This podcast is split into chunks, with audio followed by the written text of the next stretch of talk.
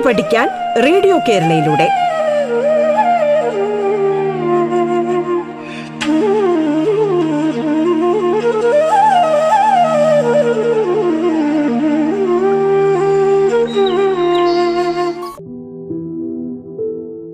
നമസ്കാരം. സംസ്ഥാന സർക്കാരിന്റെ ഓൺലൈൻ റേഡിയോ സംരംഭമായ റേഡിയോ കേരളയിൽ നിങ്ങളിപ്പോൾ കേൾക്കുന്നത് പാഠം എന്ന പരിപാടിയാണ്. പാഠത്തിന്റെ ഇന്നത്തെ അധ്യായത്തിൽ ഞാൻ നിങ്ങളോടൊപ്പം. Siju George Pattom Saint Mary's Higher Secondary സ്കൂളിലെ ഫിസിക്കൽ സയൻസ് വിഭാഗം അധ്യാപിക. എട്ടാം ക്ലാസ്സിലെ അടിസ്ഥാന ശാസ്ത്രം രണ്ടാം ഭാഗത്തിലെ പതിമൂന്നാമത്തെയും ഊർജതന്ത്രത്തിലെ നാലാമത്തെയും പാഠമായ കാന്തികതയാണ് നാം ഇന്ന് പഠിക്കുവാൻ പോകുന്നത്. പ്രിയ കുഞ്ഞുങ്ങളെ കാന്തമെന്ന വസ്തു നിങ്ങൾക്ക് വളരെ പരിചയമുള്ള ഒന്നാണല്ലോ. നിങ്ങൾ ഉപയോഗിച്ചിട്ടുള്ള പല കളിപ്പാട്ടങ്ങളിലും കാന്തങ്ങൾ ഉപയോഗിച്ചിട്ടുണ്ട്.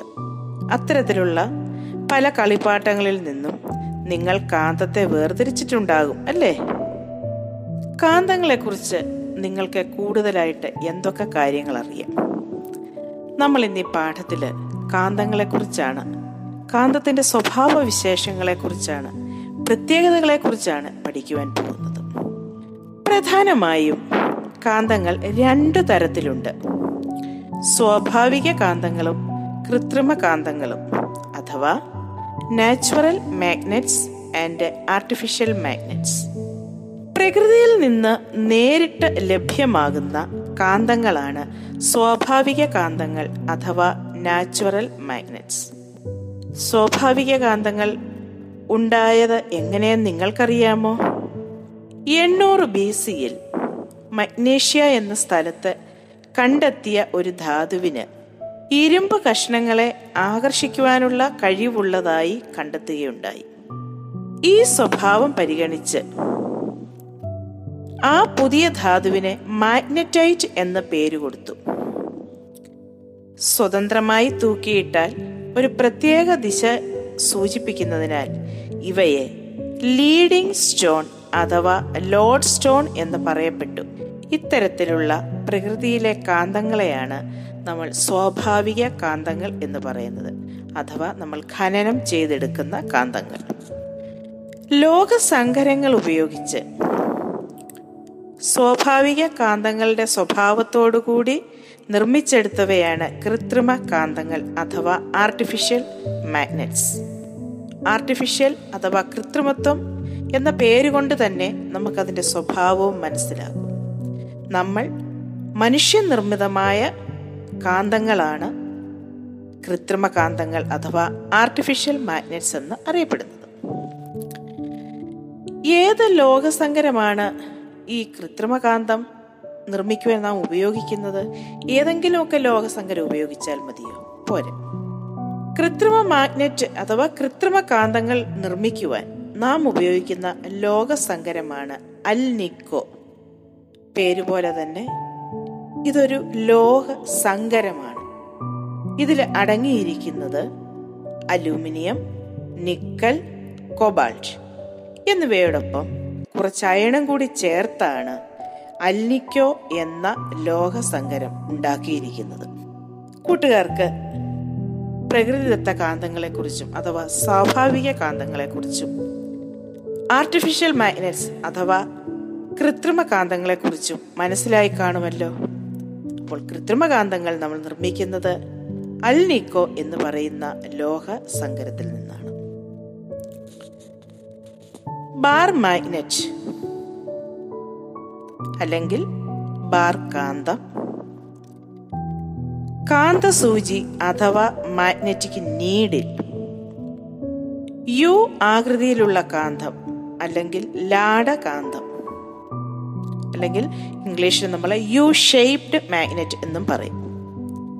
റിംഗ് മാഗ്നറ്റ് ഡിസ്ക് മാഗ്നറ്റ് മുതലായവയാണ് നാം സാധാരണ ഉപയോഗിക്കുന്ന കൃത്രിമ കാന്തങ്ങൾ. റിംഗ് മാഗ്നറ്റിന് മോതിര കാന്തം എന്നൊക്കെ ഉപയോഗിക്കാറുണ്ട്. അപ്പോൾ നമ്മൾ സാധാരണ ഉപയോഗിക്കുന്ന കൃത്രിമ കാന്തങ്ങൾ ബാർകാന്തം കാന്തസൂചി യു ആകൃതിയിലുള്ള കാന്തം അല്ലെങ്കിൽ ലാടകാന്തം റിങ് മാഗ്നറ്റ് അല്ലെങ്കിൽ റിങ് കാന്തം അല്ലെങ്കിൽ മോതിരകാന്തം ഡിസ്ക് മാഗ്നറ്റ് എന്നിവയാണ് നാം സാധാരണ ഉപയോഗിക്കുന്നത്. ഇനി ഈ കാന്തങ്ങൾക്ക് ചില പൊതു സവിശേഷതകളുണ്ട്. കാന്തങ്ങളുടെ പൊതു സവിശേഷതകൾ ഏതൊക്കെയെന്ന് നമുക്കൊന്ന് നോക്കാം.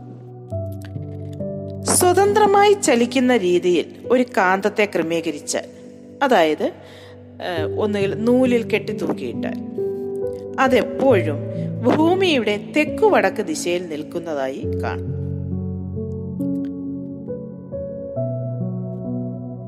ഇങ്ങനെ നിൽക്കുന്ന ഈ കാന്തം ദിശയെ സൂചിപ്പിക്കുന്നു.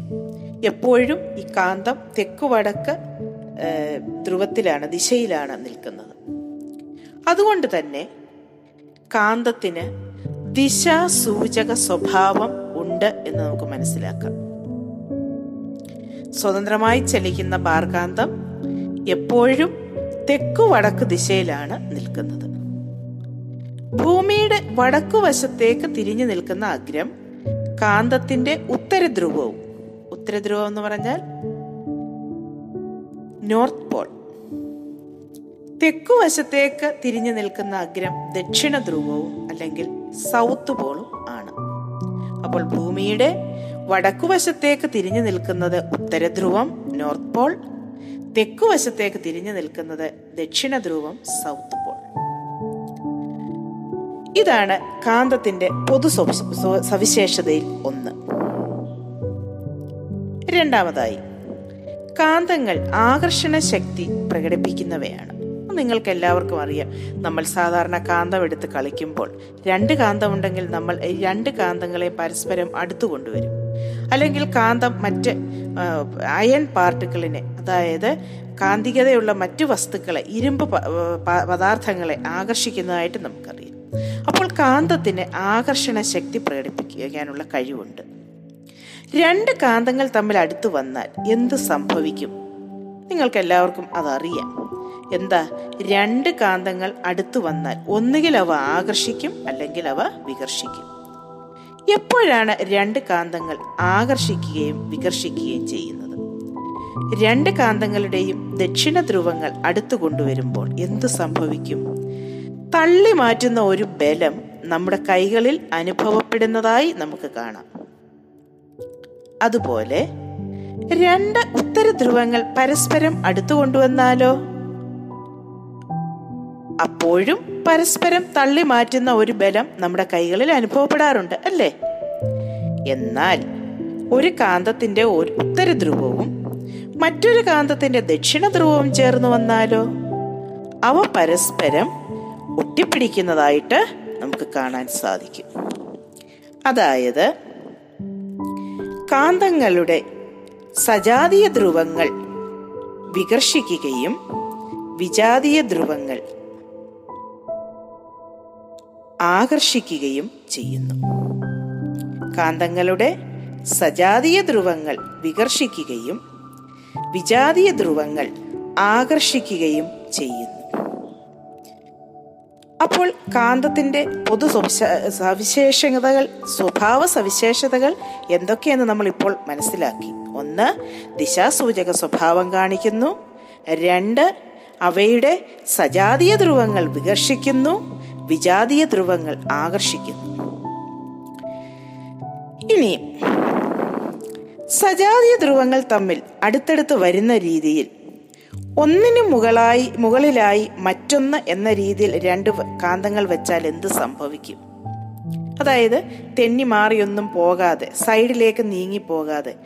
രണ്ട് കാന്തങ്ങൾ ഒന്നിനു മുകളിൽ ഒന്നായി. ഒന്നിന്റെ നോർത്ത് പോളിന് മുകളിൽ അടുത്ത കാന്തത്തിന്റെ നോർത്ത് പോൾ വരുന്ന രീതിയിൽ സജ്ജീകരിച്ചാൽ എന്ത് സംഭവിക്കും? മുകളിൽ വച്ചിരിക്കുന്ന കാന്തം വായുവിൽ ഉയർന്നു നിൽക്കുന്നതായി നമുക്ക് കാണാൻ സാധിക്കും. അങ്ങനെയാണെങ്കിൽ മുകളിലത്തെ കാന്തവും താഴെ താഴെയുള്ള കാന്തവും തമ്മിൽ ഉരസാതെ ചലിപ്പിക്കാൻ സാധിക്കുമല്ലോ? നമുക്കൊന്ന് പരീക്ഷിച്ചു നോക്കാം അത്. നിങ്ങൾ രണ്ട് കാന്തമെടുത്ത് ഒന്നിന് മുകളിൽ ഒന്നായി ഒരേ വശങ്ങൾ ഒരേ പോളുകൾ ഒരേ ധ്രുവങ്ങൾ ഒരു മുകളിൽ വരുത്തുന്ന രീതിയിൽ വെച്ച് നോക്കുക. സൈഡിലേക്ക് തന്നെ മാറിപ്പോകാത്ത രീതിയിൽ അറേഞ്ച് ചെയ്യുക. അപ്പോൾ മുകളിലിരിക്കുന്ന കാന്തം അടിയിലിരിക്കുന്ന കാന്തത്തിനെ ഉരസാതെ ചലിപ്പിക്കുവാൻ നമുക്ക് സാധിക്കുന്നു.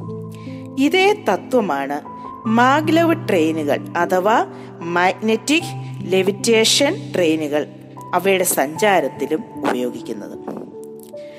ട്രെയിനുകളുടെ അടിവശത്തുള്ള വൈദ്യുത കാന്തങ്ങളുടെ കാന്തിക പ്രഭാവവും പാളത്തിലെ ക്രമീകരണം മൂലമുണ്ടാകുന്ന കാന്തിക പ്രഭാവവും തമ്മിലുള്ള പ്രതിപ്രവർത്തനങ്ങൾ മൂലം. ട്രെയിൻ പാളത്തിൽ തൊടാതെ അവയിൽ നിന്നും അല്പം ഉയർന്നു നിൽക്കുകയും കാന്തശക്തിയാൽ തന്നെ അതിവേഗം മുന്നോട്ട് കുതിച്ചു പായുകയും ചെയ്യുന്നു. ഒരു കുഞ്ഞു ശാസ്ത്രത്തിലെ ഒരു വലിയ അത്ഭുതമാണ് ഈ മാഗ്ലക് ട്രെയിൻ. അങ്ങനെയല്ലേ നിങ്ങൾക്ക് തോന്നുന്നത്?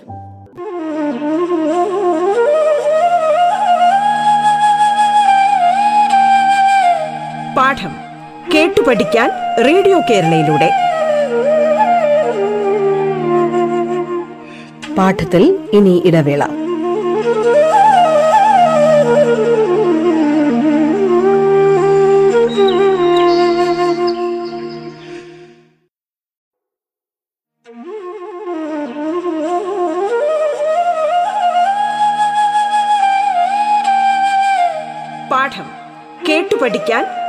കേരളയിലൂടെ. തുടർന്ന് കേൾക്കാം പാഠം.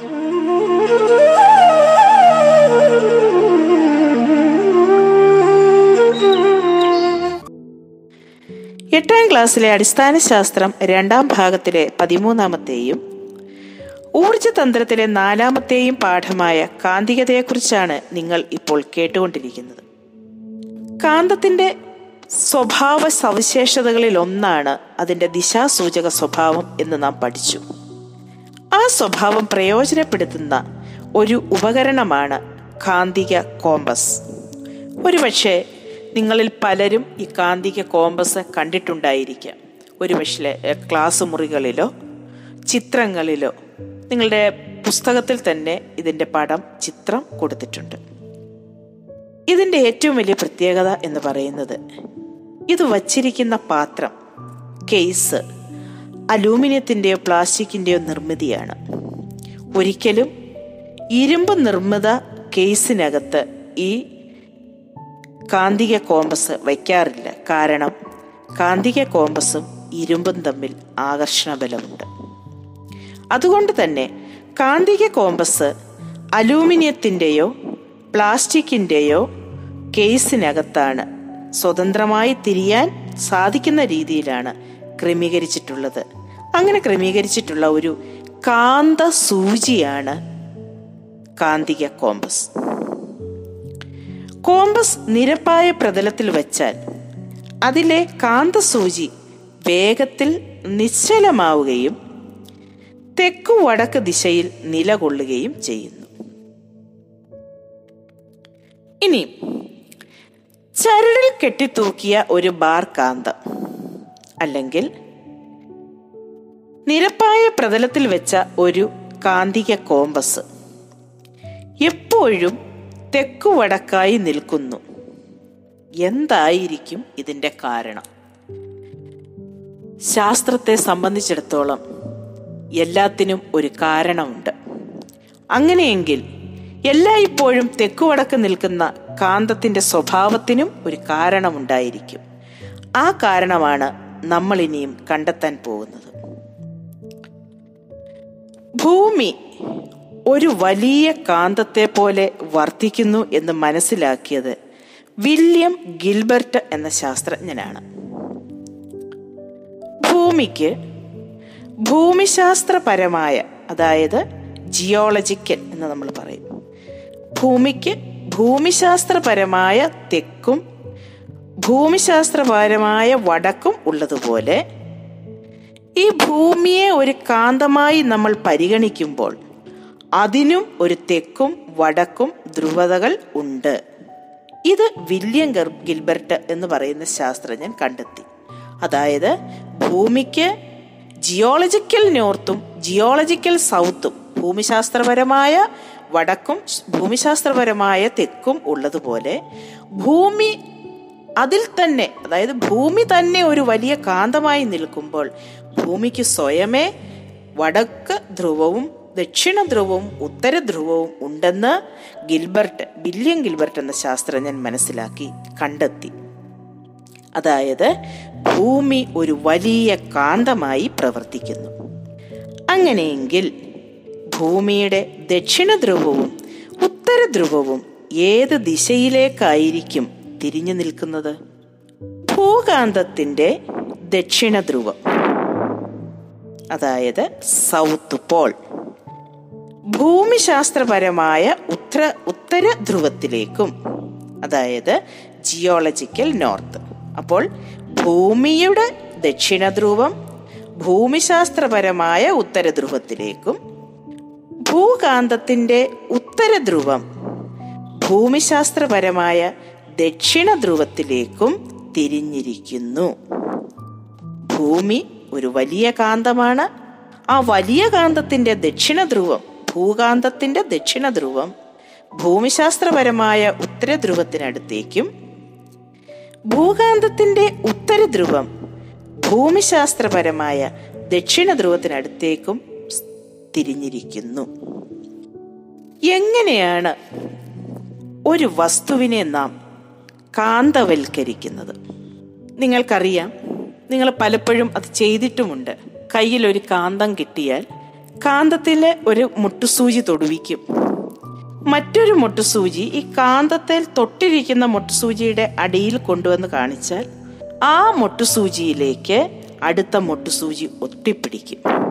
എന്താണ് ഇവിടെ സംഭവിക്കുന്നത്? കാന്തത്തിൽ തൊട്ട് ഇരിക്കുന്ന മുട്ടുസൂചിയും എന്തായി പ്രവർത്തിക്കുന്നു? ഒരു കാന്തമായി പ്രവർത്തിക്കുന്നു. അങ്ങനെയെങ്കിൽ നമ്മൾക്ക് എങ്ങനെ ഒരു വസ്തുവിനെ കാന്തവൽക്കരിക്കുവാൻ സാധിക്കും? അതിന് നിങ്ങളുടെ പാഠപുസ്തകത്തിൽ ഒരു ഹൈക്സോ ബ്ലേഡിനെ കുറിച്ചാണ് പറഞ്ഞിരിക്കുന്നത്. ഹൈക്സോ ബ്ലേഡ് എങ്ങനെ കാന്തവൽക്കരിക്കാം? ഹൈക്സോ ബ്ലേഡ് എന്തെന്ന് നിങ്ങൾക്ക് എല്ലാവർക്കും അറിയാമല്ലോ. ഈ ഒരു ഹാക്സോ ബ്ലേഡ് എടുക്കുക. ഈ ഹാക്സോ ബ്ലേഡിന്റെ ഒരു അഗ്രത്തിന് ഒരറ്റത്തിന് എ എന്നും മറ്റേ അറ്റത്തിന് ബി എന്നും പേര് കൊടുക്കുക. ഈ ഹാക്സോ ബ്ലേഡ് ഒരറ്റത്തിന് എ എന്നും അതായത് മറ്റേ അറ്റത്തിന് ബി എന്നും പേര് കൊടുക്കുക. അതായത് എ ബി എന്ന് പറയുന്ന ഒരു ഹാക്സോ ബ്ലേഡ് ഇനി നമുക്കറിയാം ഒരു ബാർ കാന്തം എടുത്താൽ അതിന് നോർത്ത് പോളും സൗത്ത് പോളും ഉണ്ട്. ദക്ഷിണ ധ്രുവവും ഉത്തര ധ്രുവവും ഉണ്ട്. ഉത്തര ധ്രുവവും ദക്ഷിണ ധ്രുവവും അതായത് നോർത്ത് പോളും സൗത്ത് പോളും. അപ്പോൾ എ ബി എന്ന് പറയുന്ന ഈ ഹൈക്സോ ബ്ലേഡിലേക്ക് അതിനെ ഒരു നിശ്ചലമായി വെച്ചതിന് ശേഷം എൻ എസ് എന്ന് പറയുന്ന ഈ ബാർ കാന്തം എടുത്ത് അതിന്റെ എൻ ധ്രുവം അതായത് ഉത്തര ധ്രുവം ബ്ലേഡിന്റെ എ എന്ന അഗ്രത്ത് നിന്നും ബി എന്ന അഗ്രത്തിലേക്ക് ഉരസുക.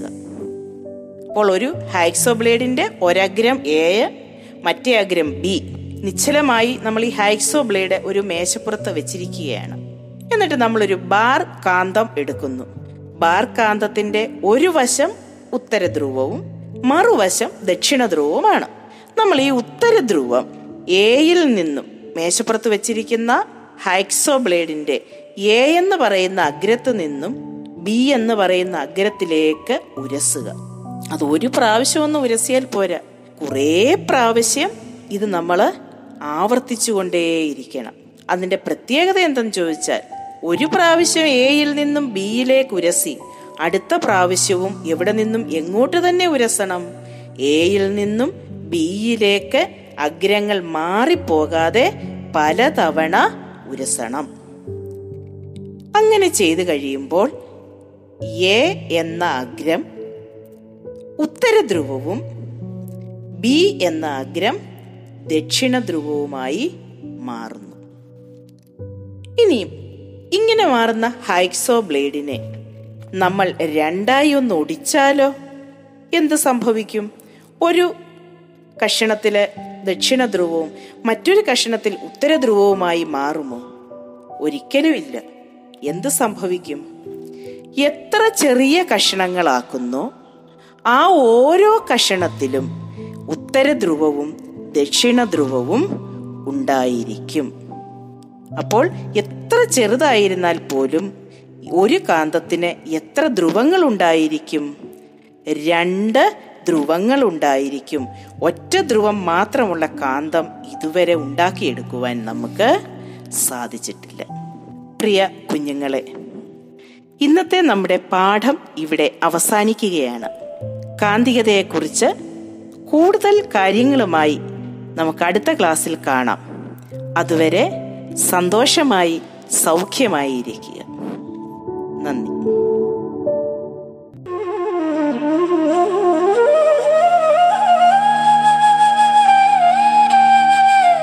പാഠം കേട്ടു പഠിക്കാൻ റേഡിയോ കേരളയിലൂടെ.